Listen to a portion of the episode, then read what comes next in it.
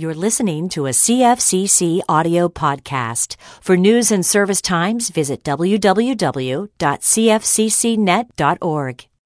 During the holidays, some people will invite you to Christmas parties or other holiday events. If you're emotionally fragile, those interactions can be stressful. Here's advice to help you plan responses to those inevitable invitations. When you get invitations, it's really difficult sometimes to evaluate do I want to go or not? Maybe I'll just say no. Perhaps there's another option. You might want to think about saying, Can you just hold my invitation lightly? I'm planning on coming, but it may change that day because grieving people change several times during a day often. the day may start out well, and something may happen that just throws you for a loop, and you're having a grief burst and you're not in a mood to go it is okay to say, I'm going to give you a tentative yes. Don't commit to that party just because you want to please someone or just to make them feel better. Just be honest and say, you know, I'm still in the process. Some good days, some not so good. So I'll let you know. If you venture out to a party or drop by to visit someone during the holidays, give thought to how you'll handle questions about how you're doing. Also, give thought to how you'll respond to prying questions. You probably want to have a few things sort of scripted beforehand that you're going to say the same thing uh, to everybody when they ask. Have a um, some sort of sense of how much you want to disclose and how much you don't want want to share and disclose. If we don't have that, um, then we can sort of flounder, and that can make us feel anxious and awkward. And now we're sharing more than what we than we want to share, and, or, and then we feel pressured to answer people's questions. It's not being impolite to say, um, "Hey, I, I, really appreciate your your interest and, and your concern, but I, I just really rather not talk about it." And then you shift the subject um, you, you change the subject by shifting the focus onto them simply by asking them a question. Um, hey Sam, isn't your isn't your daughter playing uh, you know soccer for Summit High School? Uh, and you you shift the the focus by changing the topic, but it being something that they would be they would be interested in.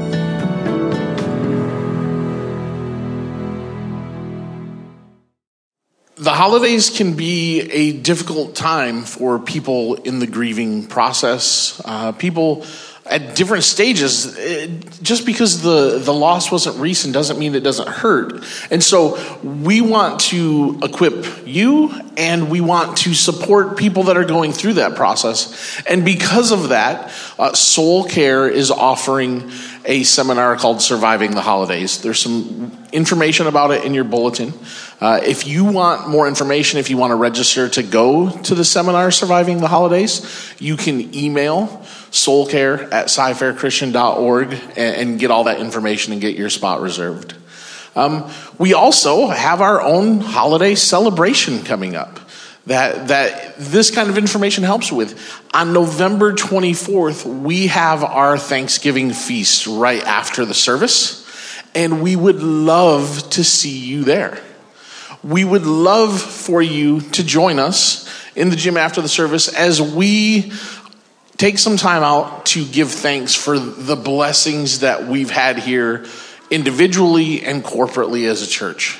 And, and so we would uh, ask that you make plans to come to that. Save that date, November 24th. But we know some people may have to change at the last minute, like the video said. Um, also, want to remind our students that there is no multiply tonight. Uh, you get a night off because Cody is on vacation and having fun, and he wants you guys to have fun as well. And then, lastly, many of you in this room were at our fall festival last weekend. Um, we had at least 400 people on this campus. Uh, and, and that event, yeah, that's, that's worth celebrating. That event had a purpose. chili is fun and inflatables are great and the costumes are cute and hopefully you saw the little girl dressed as a storm cloud because she was amazing had lights and rainbows and that's all wonderful but the purpose of that event continues on and you're a part of that purpose we do things like that so that we can connect with our community so that we can show them how, how much we love them and how valued they are and so that we can show the love of Christ to them. So hopefully, we get visitors from that event. And your job when that happens is to welcome them, to celebrate the fact that they're here, to bring them into the Cy Fair Christian Church family. The best thing that happen could happen is for you to come in and see someone in your seat, in your pew, because they don't know it's your seat because it's their first time here. When they do that, don't move them out. Sit next to them and introduce yourself. Amen. Can we pray here just real quick? Father, we thank you, Lord, for this day that you have given us, that uh, this is the day that you have made, and we rejoice in it. God, you've given us this breath, and we acknowledge it, that it's a gift of grace here today. And so we use this breath, Lord, to honor you and to worship you. Uh, you never change, and we are so thankful for your faithfulness to us, Lord. We pray these things in Jesus' name. Amen. Amen. Well, again, it's good to see you guys this morning. Glad that you're worshiping with us. Yeah, as Travis said, if you were at the Fall Fest uh, last week, it was awesome. I mean, it was just packed in the gym. The chili cook off teams knocked it out of the park. Um, yeah, yeah, yeah, yeah. Uh, let's see. Are the Fiesta females in here? Are they, they're not in here? The Fiesta females won, I think. Didn't they win the chili? Was that right? Fiesta females? I guess they'd be arguing with me if that wasn't correct. That would be famales. Oh, famales. The, the, the, the famale tamales, the fiesta famales. Well, anyway, it was an awesome time. It was packed. It was good to see everybody. Thank you for those who volunteered. It was really a service and a, and a blessing to the community. And uh, so we thank you for being a part of it. We just started a new uh, sermon series a couple of weeks ago, and it's entitled Who Cares? Which is sort of an abrupt, kind of gruff title for a series. Who cares? Um, but it's an appropriate question for the church these days. At one time, the few things had contributed more to the culture and, and to society in this nation, particularly, than Christianity. But that's not the same anymore, is it? I mean, we find as Christians, we find ourselves being pushed further and further to the fringes.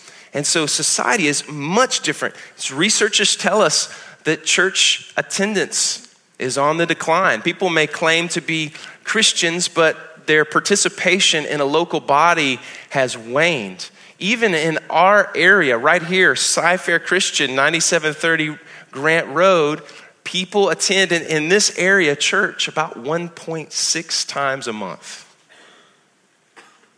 And so the, the impact that Christianity has had on our society has waned. And, and, and so when you think about it, when you think about worship, who cares? You know, what does it really matter? Does it really make any kind of impact? When you think of character, you know, Dale talked about leadership and character. Who really cares? This morning, we're going to talk about who cares about faithfulness. And Malachi is going to bring us a really, a really uh, challenging message.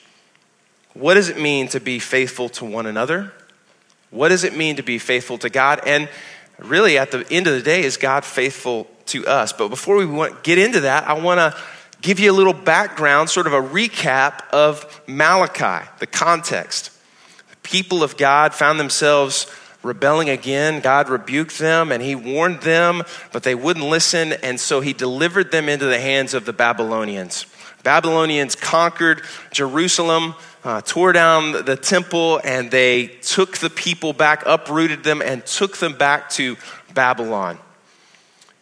But as God promised, He would also return them back to their home. And so, generations later, uh, about a hundred years later, they go back to Jerusalem and they begin rebuilding the city. And, and a couple of generations later, rebuild the temple. But after a few generations of being back there out of captivity, you would think that they would still be thanking God for, uh, for delivering them from the Babylonians. But as it turned out, uh, they began to grow uh, insincere in their worship. Sort of the honeymoon period of coming back home had worn off. The reality started to set in, and it started with their worship practices, which God said had become defiled. Their worship was sloppy, it was careless, it was sort of ho hum. People, including not just, not just the, the, the people that were gathering there, but the pastors, and the worship leaders and the Sunday school teachers and the ushers and the heavenly grounds people, they were all just sort of bored and kind of dragging themselves to this place of worship, going through the motions.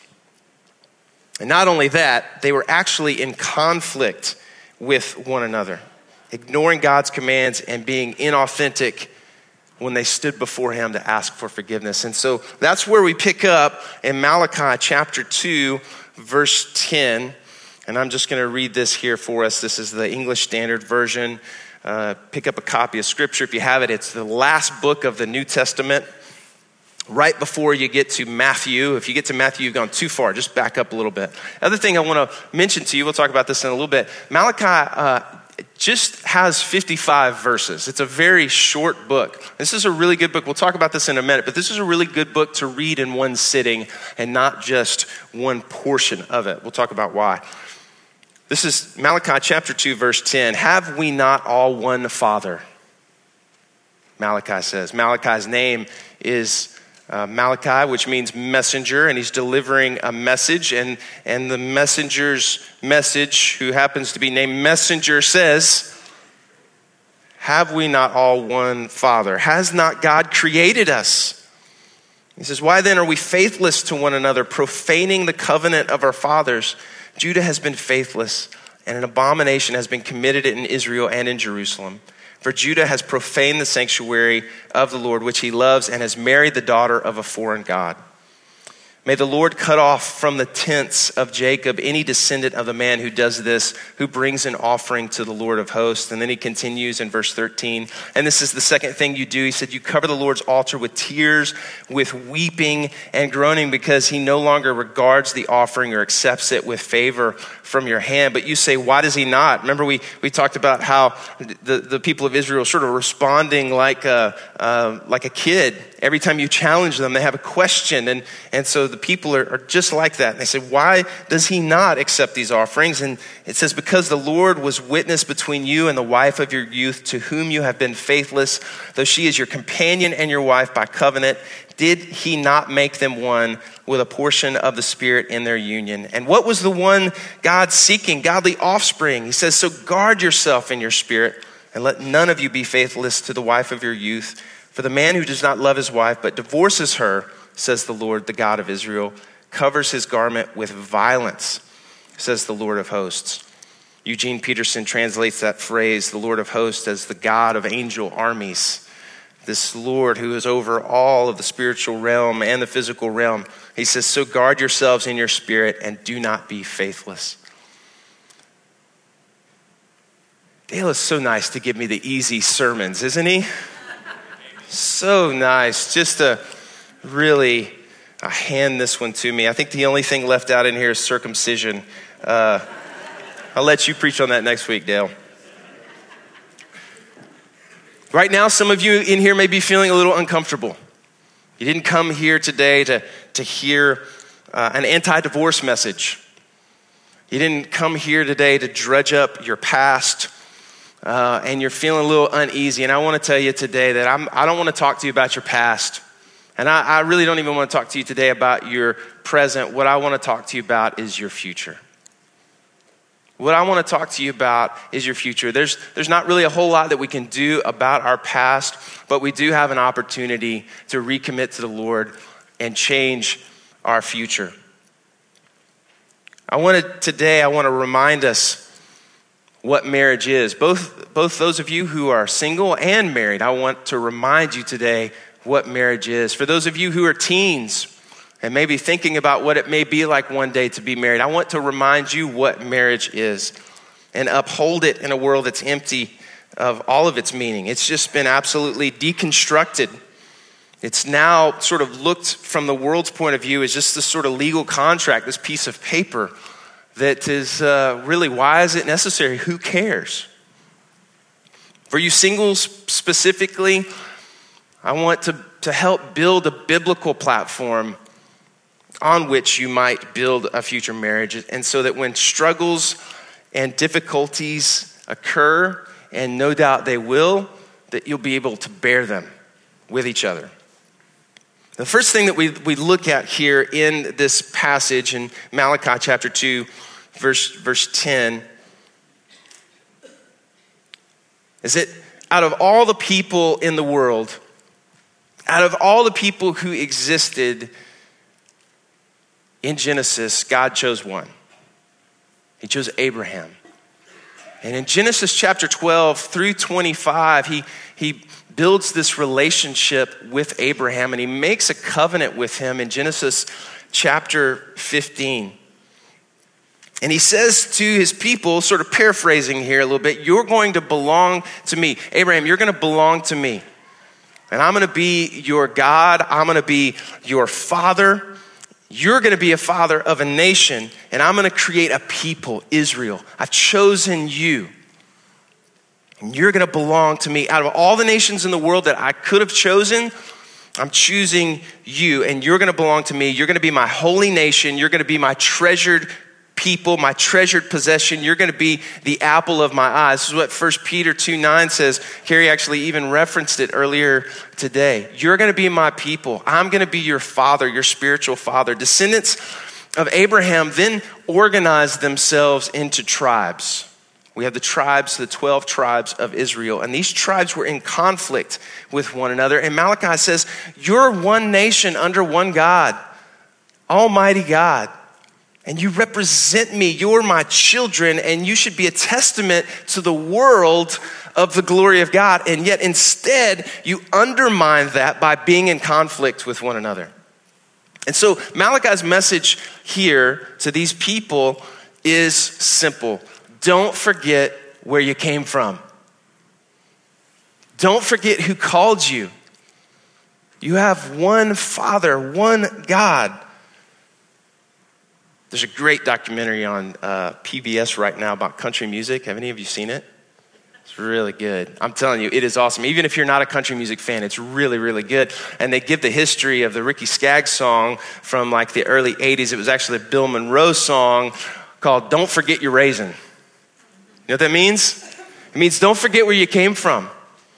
Malachi says, don't forget where you came from. If we look at the text, he says, why do you act treacherously against one another, profaning, profaning the covenant of your fathers? You have one Father and one God. Why do you do this? Don't forget where you came from. If we forget who we are and where we come from, we will then be faithless to one another.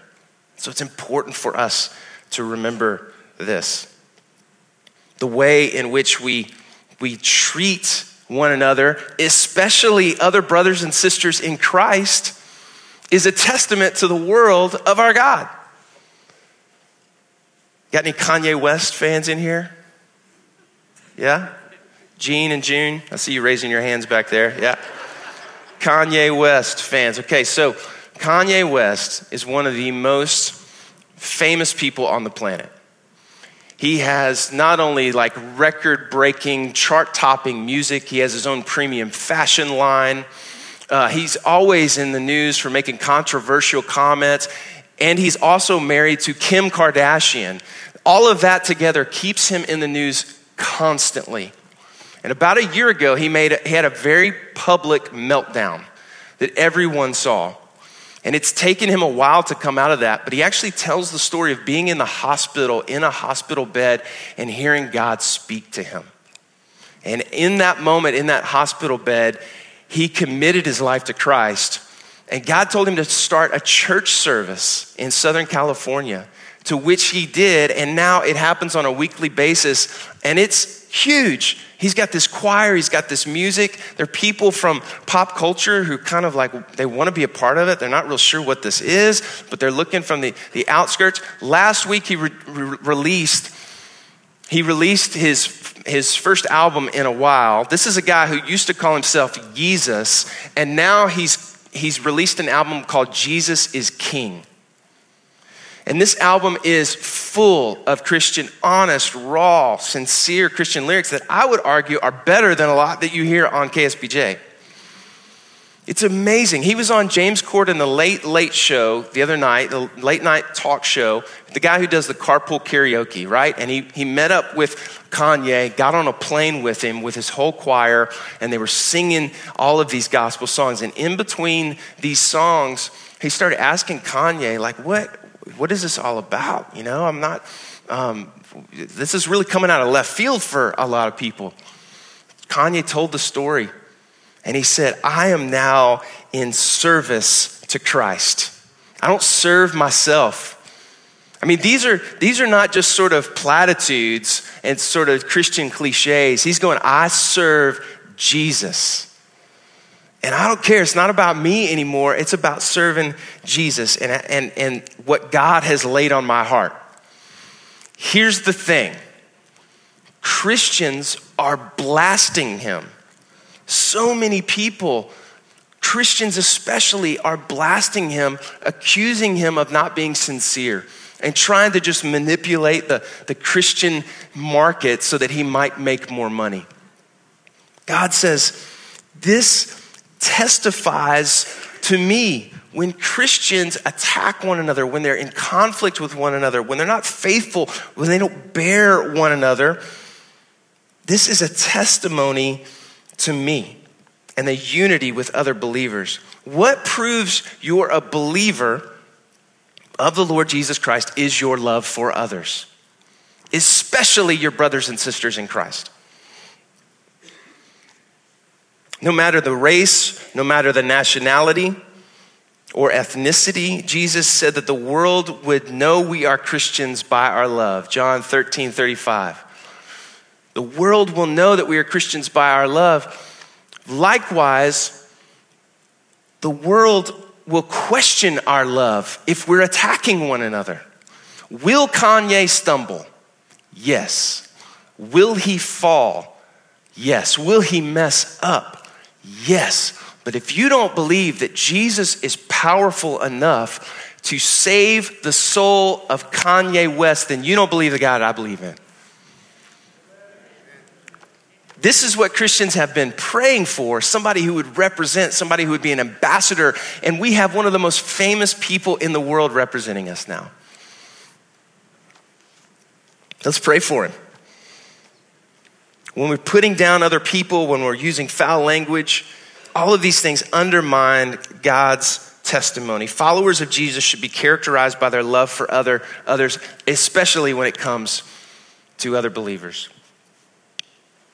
Now, the second thing was that Israel was, was being faithless not only to one another, but to God's precepts. And so God tells them that they had profaned the sanctuary. And we're not exactly sure how that happened, but it obviously included theft and murder and adultery and swearing fa- falsely. And most importantly, it included idolatry. And this, this passage that, that Malachi gives, this message that the messenger who's named his message gives us as a message, says, he says that it's within a context of a marriage relationship with God. This relationship that we have with Him is a marriage. Remember in Malachi chapter 1, verse 2, we started off the whole book and said, This is going to be tough. It's going to, it's going to be difficult for us to receive this. But the very first thing that God starts off by saying is, What? I have loved you. We're in a relationship with Him a marriage relationship with Him. In the Old Testament, the place where God met His beloved people, this is before Jesus, before the work of the Holy Spirit. the place where God met with his beloved bride, his people, the people of Israel, was in the sanctuary, the Holy of Holies. And this place was a symbol of the covenant love that he had with them. It actually included in the Holy of Holies the Ten Commandments, were in essence, and we don't have enough time to talk about this today, but a love letter that he had written to his people. Instead of, instead of entering into this relationship with the same kind of love, the people of God had rejected all of this and they had given their love to someone else. And the, the passage tells us here that men were divorcing their wives and marrying pagan women against God's commands, against the things that He had said. Now, why had He commanded people to not marry pagan women? It has nothing to do with ethnicity, I will tell you. It has nothing to do with race. It was about protecting His covenant people from idolatry. That was the purpose of that command. In Deuteronomy 7, he says very explicitly, he says, They will turn your sons away from me to worship other gods. You'll be tempted to compromise. You'll be tempted to lean that direction. And so don't do that. Stay away from pagan women of other gods. Paul says it this way in 2 Corinthians chapter 6, verses 14. I think we have it on the, on the, on the, the screen. He says, Do not be equally yoked with unbelievers. For what partnership has righteousness with lawlessness? You hear what he's saying there? Or what fellowship has light with darkness? What accord has Christ with Belial?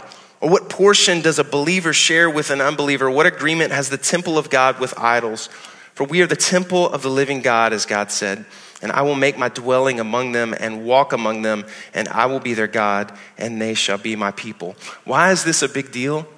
Why is this a big deal to God? Because God is trying to do something through his people through his people in marriage. Christians, we have a framework based on Christ in which we love, in which we give, in which we live, and it shapes everything that we do. We talk about the, the worldview. Remember, we talked about several, several months ago what a, what a worldview is. And if you're unequally yoked with someone else, you're going to have very, very different views of the world. You're going to see it differently. And it's going to create strife, and it's going to be difficult in most cases. It, this Christian worldview, it molds the way we raise our kids. It shapes the way we participate in different organizations. And it molds the way we discipline, uh, we, how we discipline ourselves and our dedication. And to unite with someone who has a contradictory worldview creates a tremendous temptation to abandon the one true God for worldly, unbiblical pursuits. And so, biblical marriage is one of God's most powerful tools to communicate to the world his love. And that's why he's so serious about it. Think about it. The pinnacle of creation, I think Carrie mentioned this earlier too in Genesis. She could have just gotten up here and done the whole message the p- pinnacle of the creation story is essentially a marriage between Adam and Eve. The two became one. What happens at the end of Revelation? A wedding, the, the wedding feast of the Lamb.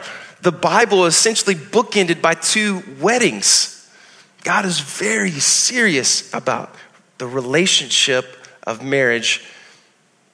That's why he mentions in this passage, he mentions divorce twice. I used to, I used to uh, when I would do uh, um, wedding ceremonies, I used to write with the bride and the groom in mind. I would create the wedding ceremony, and they were sort of my focus. They were the ones that I was speaking to. They were the ones that I was trying to encourage. But the older I got, I realized it wasn't just about the bride and the groom, it was about the witnesses that were there with us. That these people weren't just an audience, they weren't just watching, but they were committing, they were going to support these people in prayer, they were going to hold them accountable. But also, many of those people out there, like you, were in marriage relationships. And, and they needed to be reminded, just as the bride and groom, and just as myself, what marriage means. The purpose of marriage is to put on display for the world through man and woman the unbreakable relationship between Christ and his church. That's the purpose of marriage. It's not just for our sake, it's not just for our pleasure, it's not just something that we get to do or have to do. The world depends on this picture. And when they see godly couples honoring one another, mutually serving one another, mutually submitting to one another, mutually, it's a beautiful thing. It's for the sake of the world that God has entered into this relationship with us. And it's a big theme in the book of, of Malachi, if you pay attention. God receiving the honor that he's due, God receiving the glory that he is due. It's so that we can enjoy a good relationship with one another. It's so that the relationship can spill out into the world. Malachi says this, and, and if we back up just a little bit, he says in Malachi 1, 1 5, he says, You will say, Great is the Lord, even beyond the borders of Israel. Again, remember, you are, you are a people who are representatives of me. And when you undermine my image, you take away, you undermine the glory that is due my name. What we experience in marriage has to be a mirror of the relationship between us and God, a covenant making, covenant keeping God. We again are married to Him. And we mirror that marriage in our marriages here. I want to give you a tangible, tangible uh, example of this. This is a, a couple named Robertson and Muriel McQuilkin. And this story comes out of a book called A Promise Kept that Robertson McQuilkin wrote. He was a former missionary and seminary president who retired because of his wife, Muriel. She had Alzheimer's disease. He decided then to dedicate himself full time for as long as the Lord deemed necessary to take care of his wife.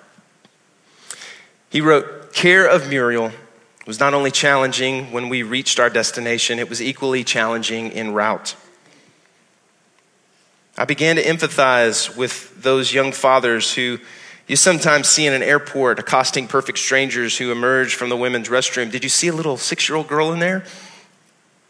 Airline attendants would watch in well guarded bemusement as I crowded with Muriel into the tiny cubicle that houses the in flight toilet. See, I knew what they didn't if she ever got in there and got the door shut, unlikely as that might be, she could never have gotten it open again. Once our flight was delayed in Atlanta and we had to wait a couple of hours. Now that's a challenge. Every few minutes, the same questions and the same answers about what we're doing here and when we are going home. And every few minutes, we'd have to take a fast paced walk down the terminal in earnest search of what? Muriel had always been a speed walker, and I had to jog to keep up with her. An attractive woman, executive type, sat across from us working diligently on her computer. And once, when we returned from an excursion, she said something without looking up from her papers. And since no one else was nearby, I'd assumed that she had spoken to me or at least mumbled in protest of our constant activity. Pardon, I asked. Oh, she said, I was just asking myself, Will I ever find a man like that? Whatever the world is going to know about God, they're going to know it from us. They're going to know it from our relationships with our friends, with our enemies, and with our spouses. It's going to see in us, in the mirror of our marriages, what God is like that He's a loving, covenant keeping faithful God.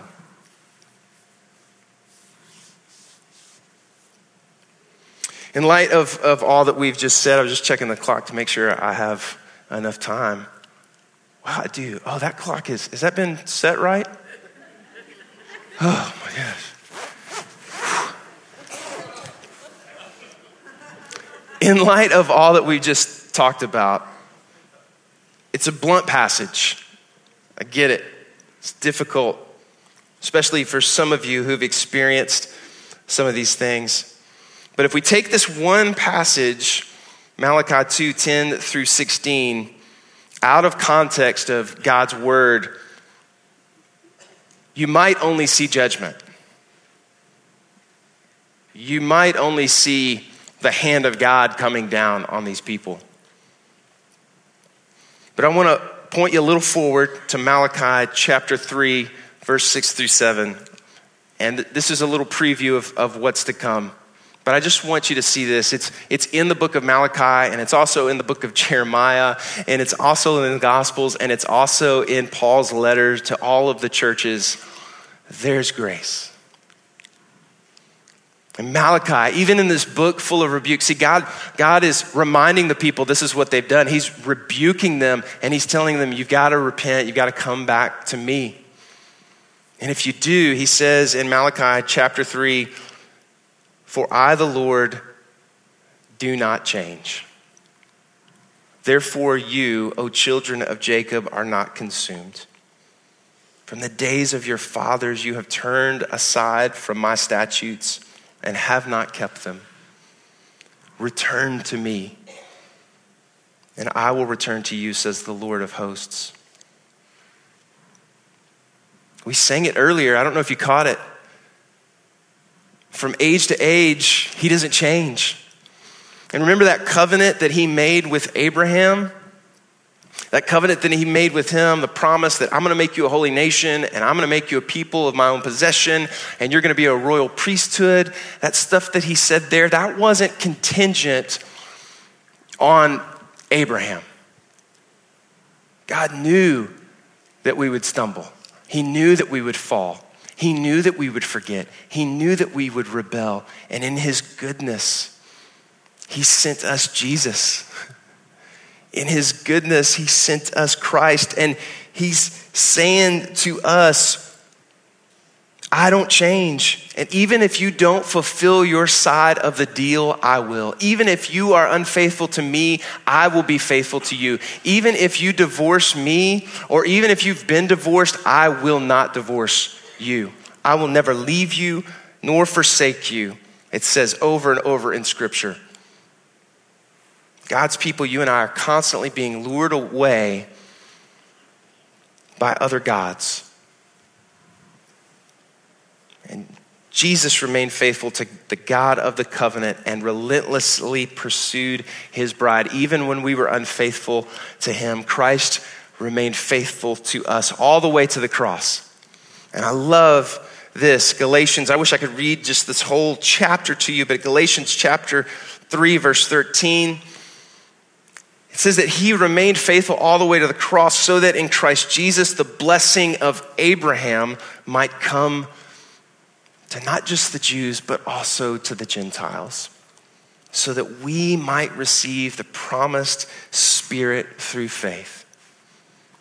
God has been faithful to the end through Jesus. And I want to just remind you today, and maybe open your eyes a little bit to the gospel. And the gospel is this that you and I are way more messed up than we think we are.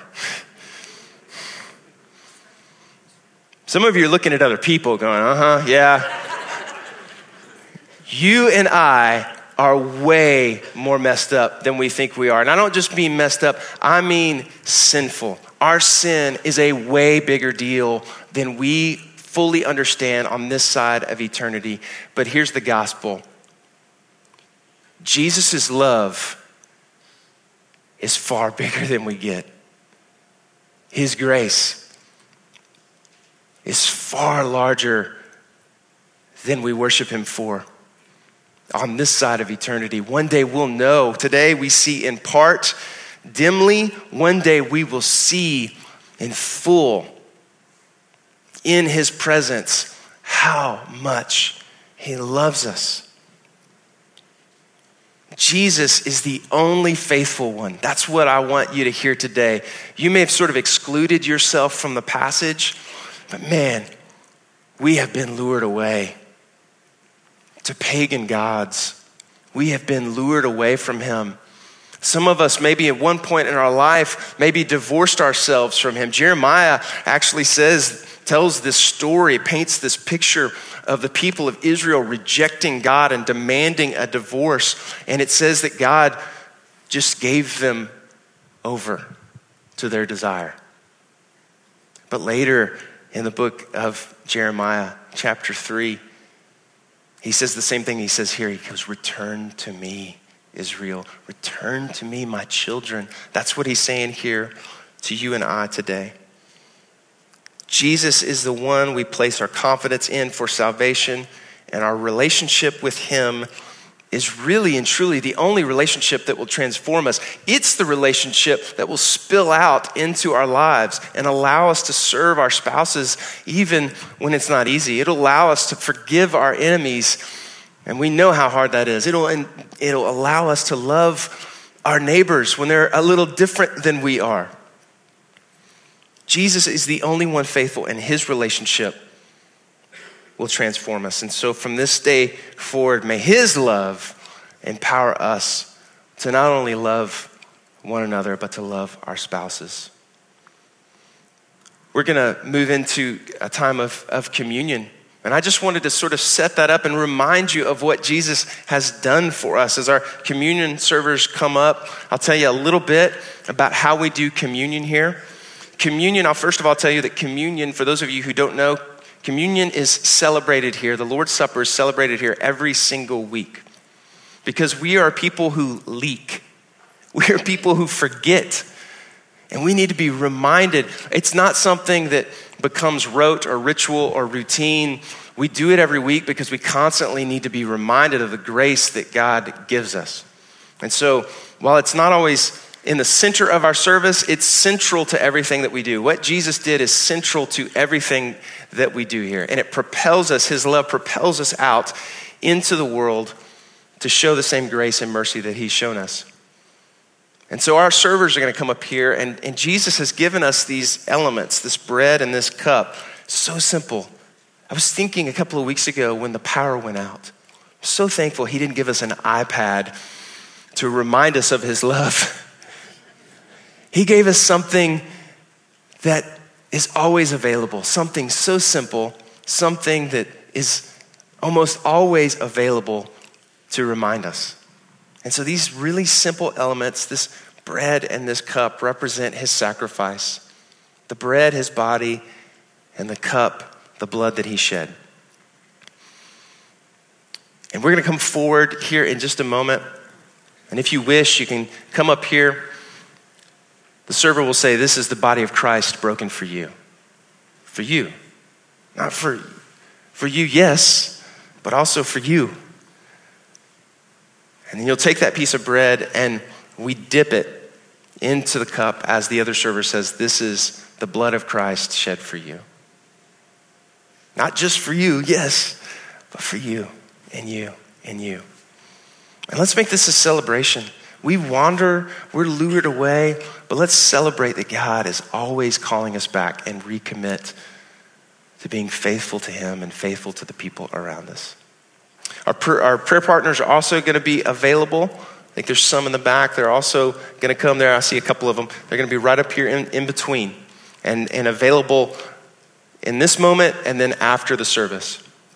And if you want to take advantage and maybe have them pray for something in your life or maybe pray on behalf of someone else, please come. Don't be ashamed. Don't be shy. Um, let's celebrate the love of Jesus and his faithfulness to us that never changes. Lord, we thank you for this day. We thank you for your love. We thank you that you are a rock. You are our foundation, that you never change, that you are always faithful, even when we are not. And we lift up your name here today. Lord, give us grace Give us mercy here today. Forgive us of our sins and send us out into the world to proclaim what you've done for us, to be a mirror for you, to reflect your goodness. in the way that we treat one another in our marriages, oh God. We ask that you would do this in Jesus' name. Amen.